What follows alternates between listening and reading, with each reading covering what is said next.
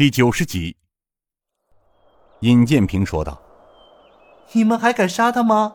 六人联手来对付一个武功高强的精英杀手，你们有几颗脑袋啊？”嘿嘿。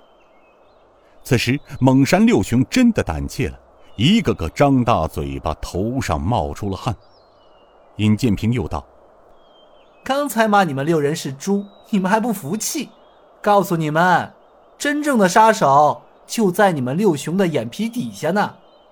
等你们和洪金宝拼个你死我活的时候，他们才会出现。”另一个使钩的汉子笑着道：“ 看你又吹了。”有人潜伏在我们六雄身边，我们还能不知道？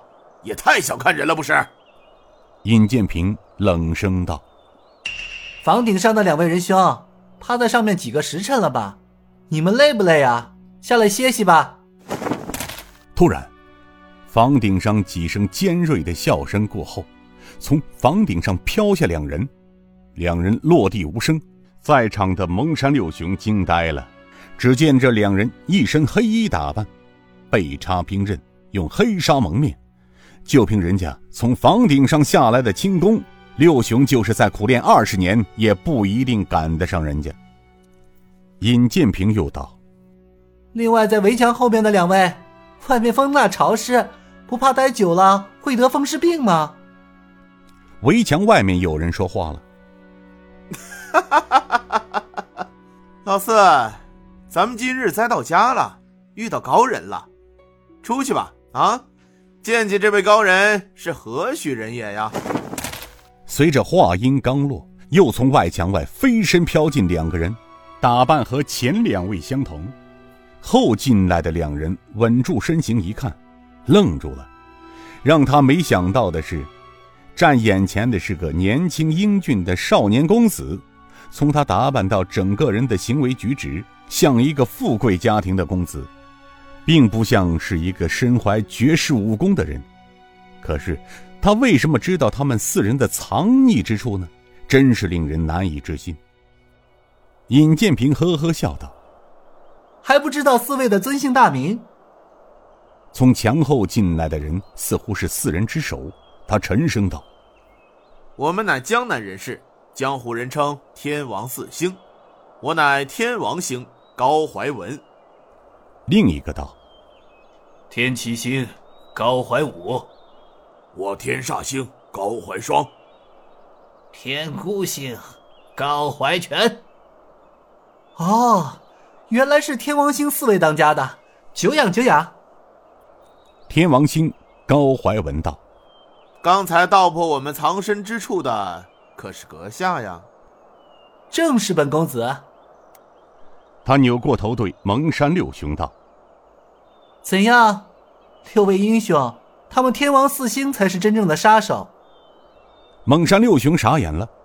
的确，他们哥六个跟刚进来的天王四星相比，那是星星皓月。人家天王四星可是高手中的高手，十年前就名震江湖的人物。尹建平轻声道：“你们都是来对付水上飞洪金宝的？”按江湖杀手的规矩来说，杀人收银子。我想请问在座的各位，雇主付银子买的是洪金宝一人的人头，还是他全家的人头啊？蒙山六雄的老大道：“当然是洪金宝的人头了。”尹建平点点头，又向天王四星道：“四位呢？”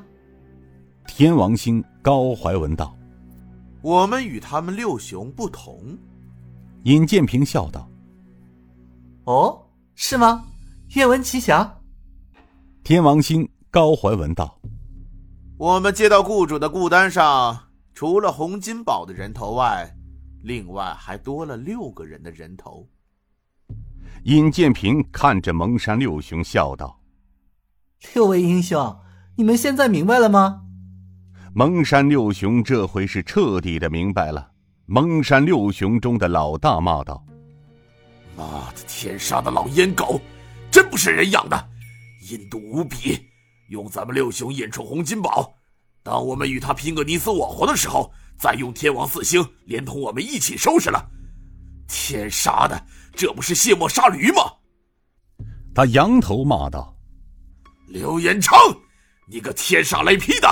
咱们翁山六雄从此跟你耗上了。”尹建平笑道：“知道了就好，若不然，到时候人没杀到，倒把六位的性命留在这里了，你们说冤不冤呢？不过，我还是奉劝各位，刘延昌、段其坤是谁？他们目前还代表着朝廷。呵呵，以各位现在的武功和他们斗，你们行吗？”尹建平看了看天王四星一眼，又接着道。他们才是真正的杀手中的高手，你们自认为有实力与天王四星一搏吗？蒙山老大低下头道：“与天王四星相比，咱们哥几个 是不行了。可是这口恶气，咱咽不下去。”